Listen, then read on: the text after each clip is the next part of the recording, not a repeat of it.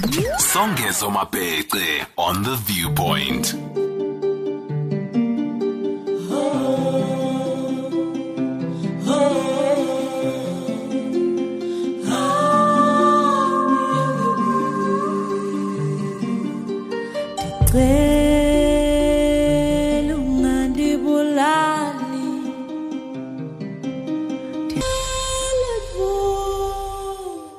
That was Barita together with Soweto Gospel Choir. The song is Ungangibulali. In my language, it would be Ungandibulali.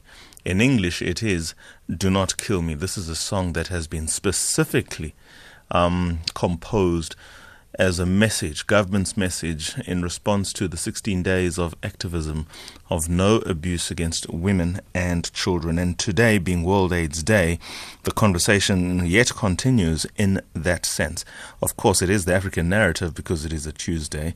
And Miss Yvette Raphael, the executive director at Advocates for the Prevention of HIV in Africa, APA, as it were, APHA in my language, that's here. Advocates for the Prevention of HIV in Africa, Ms. Yvette Raphael. Ma'am, good evening. Thank you so much for joining us. Hi, good evening, Songeza, and good evening to your to your listeners. World AIDS Day, your work in Africa, the work of fighting the pandemic or the condition HIV and AIDS across the continent. Are we making the right strides? We've had a 30 minute discussion between Mr. Mark Heywood and the Treatment Action Campaign's chairperson, Mrs. Ms. Tshabalala, as well as the hospital CEO for Tembisa Hospital, Dr. Mogaladi, all talking about some of the challenges. What are the perspectives that you wish to share with us in relation to World AIDS Day today? Uh, for me, as an HIV prevention advocate and activist, I think we can do better. We can do more in dealing with HIV/AIDS prevention in South Africa, and we have to, Songeza, we have to follow the trends. Currently, it is clear that we have to warm up as a country to biomedical HIV/AIDS prevention, which is the use of ARVs to prevent HIV. We have got PrEP, we've got the long-acting uh, vaginal ring. We've also got currently uh, just the research out with the long-acting injectable, where you inject uh, ARVs in, in, in somebody for two months, they are protected against HIV. I think we need to do better. Those are my messages for, for World AIDS Day and what I'd like to see our government focus on. Well, talking about the government's focus, how do you think the government has responded to HIV and AIDS, which is an ongoing project, of course, despite or because of the inter interjections of the nation's response to COVID 19? Do you feel as though your work has been compromised? Do you feel as though government has responded adequately? Or do you think that government has been on its best form ever because they've really done the most? What are your thoughts? No, not really. Our government has, has actually taken us a few steps back when we warned them as advocates and activists around when we started hearing about COVID-19 in, in China, in the U.S., we warned the government that we needed to make plans to ensure that people living with HIV have the much needed ARVs that they that they need to stay alive, and they need to, needed to ensure that people, uh, young people access HIV prevention methods. But they did not heed that call. And as you know, very early on, after two, three months, we got reports that around 10,000 people in South Africa did not go and pick up their ARVs. So we want them to say, if we're going into lockdown, make sure that people who need the ARVs take those ARVs home as as we go into these lockdowns. So I don't think our government has done enough. I think actually the healthcare care system is compromised severely, especially now with the COVID-19 and, and hospital beds taken up by, by, by the illness. So I think we can do better. We could have done better if we listened to advocates and activists around the country. Well, this is all the more then we have to speak about what APA is doing. That's APHA. That is Advocates for the Prevention of HIV in Africa. The particular campaign that you are embarking on to raise money specifically for the psychosocial support of some 2,000 young women and girls who are survivors of the trauma of HIV and AIDS. Yes, uh, you know, uh, when I speak about my own uh, HIV journey, I always speak about that first contact that you make after your diagnosis, that one person that you meet that will ask you about where do you want to go. So we do not have support groups in this country anymore. We also do not have spaces where people living with HIV can go and be seen through that whole process. It's a whole process of accepting your HIV status, of starting to uh, go to clinics to get your medication, and also to disclose. It's a whole process. And actually, we do not have that kind of support. So what we are doing as APA, this is the 20th year of me living with HIV openly, and what we've decided is that we will raise funds for victims of trauma. We do work in the HIV research space, which means we go around the country, educate people around the importance of research, importance of us going into the biomedical space. However, what we find there is sometimes such bad cases of counseling where people feel they are in despair. If you can just open my, my, my inbox, it is very, very sad that so many people do not get the help they need. We have uh, call-in centers. Nobody actually who wants to share their story today with Songeza, tomorrow with Andile, the next day with somebody else. So what we are trying to do with raising two million for psychosocial support if we have a program or somebody comes into program and says, This is where I am right now, this is the trauma I'm going through, and this is where I want you to see me through. This is my end goal. Sometimes I've listened during 16 days of activism. Sometimes an apology is fine for a victim. Sometimes just getting to say, this is why I want to be alive is okay. But if we do not take care of the psychosocial support and making sure that the victims of trauma go through counseling and tell us where they want to be, I think more often than not, do we decide okay, we want to have a protest, we want to do this for the family, we want to expose them. Wow, that is not what they want. They just want justice. And what does that justice mean for them? So we are raising funds to employ very capable counselors that will actually take on five or six cases for the year and see those victims through. And what we want to see is actually counseling of 20,000 uh, women, men, over the next four years for HIV part of what I'm picking up in the relation of the campaign and the work that it is designed to do, not just in your voice, but the voice pre- voices previous to this in relation to some of the challenges yet we are facing. It does seem as though the Department of Social Development, together with the Department of Health, those two have got some serious work to do. You're talking about the interventions of persons who can, in the sense of psychosocial support, be present, sufficiently trained, so as to deal with the traumas outside that of the condition itself. So perhaps with that point, we should also engage the listeners who are listening, many who can obviously relate with us. Though many South Africans can relate with HIV and AIDS, if not every South African. And your name is not important if you're not that way inclined or comfortable to give it. But certainly, let's have your thoughts on Johannesburg 714 2006 in relation to how you have been living with HIV and AIDS, what your experience has been like at healthcare facilities, how you believe or have experienced mm. things in the course of this year, and what you would suggest as a way now that you know, because experience is the best teacher, now that you've been living with HIV and AIDS, what do you think this government is not getting right or could do to make things better? Because ultimately, the nation's health is very much the nation nation's wealth. After the break, then, we continue the conversation. I am in conversation, just for the record, with Ms. Yvette Raphael, Executive Director at Advocates for the Prevention of HIV in Africa. Johannesburg, 714 2006. After the break, we go to the final stretch. The Viewpoint, 8 to 10 p.m. Turning conventional wisdom on its head.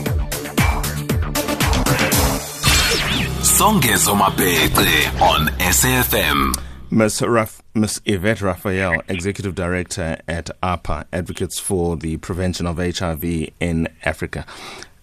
Ma'am, let's talk specifically now about I wouldn't say the failures, but clearly there is a massive opportunity yet for government through its social workers and other health practitioners in the broad sense of health practitioners to be out there in the community offer the kind of support outside the provision of the medical intervention in terms of it's not enough to just give people their ARVs. There's a whole lot that goes into the treatment and the care and the well being of a person living with HIV and AIDS. And of course, this is what you are trying to intervene in in the space as APA. But specifically, a word to government or word for government, a bit of advice? Uh, yes, I think um, you know, most of the times when we reflect on our own diagnosis, like 20 years ago, there was pre and post counseling. The more I speak to young people, they talk to me about how rushed their counseling was. Do you know about HIV? What would you do if you get infected with HIV?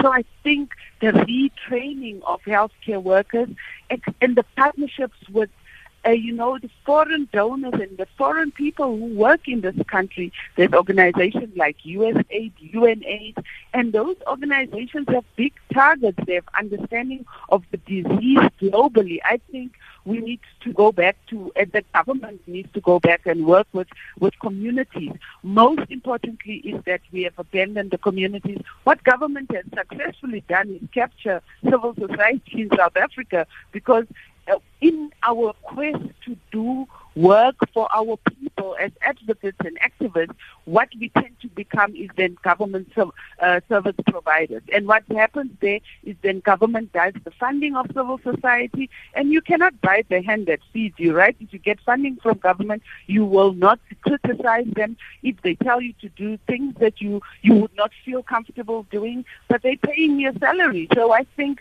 government needs to also distance themselves because our government is a political organization organization. It's the leaders of, a political organization distance themselves from civil society so that civil society do what they have to do. Our work as civil society, unfortunately, is not to implement programs, but to actually help government see where they are gaps. However, government has been able to shut up activists by uh, giving them projects to implement programs, and that should not be the way. I could easily go to government, give them a proposal. Somebody was talking to me today about it and say, why don't you just go to government and apply for this grant and have this?